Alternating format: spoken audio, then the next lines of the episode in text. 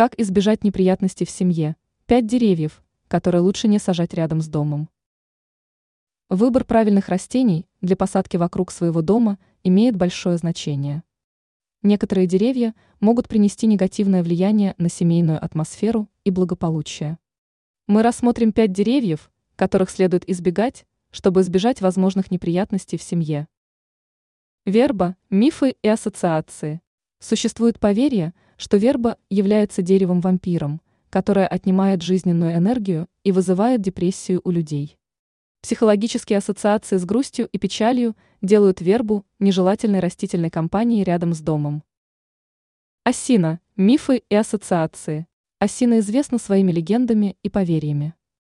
Некоторые считают, что осина излучает негативную энергетику. Однако не все с этим согласны. Многие считают, что осина является деревом добра и положительной энергетики. Тополь. Мифы и ассоциации. Славянская традиция связывает тополь с накоплением негативной энергии и направлением ее на людей. Считалось особенно опасным спать под этим деревом, так как можно привлечь болезни и неприятности. Черемуха. Мифы и ассоциации.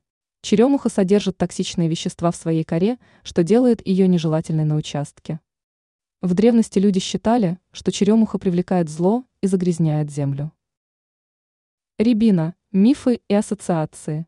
Рябина может вызывать неприятные симптомы у некоторых людей, такие как головная боль, головокружение и тошнота, когда она цветет.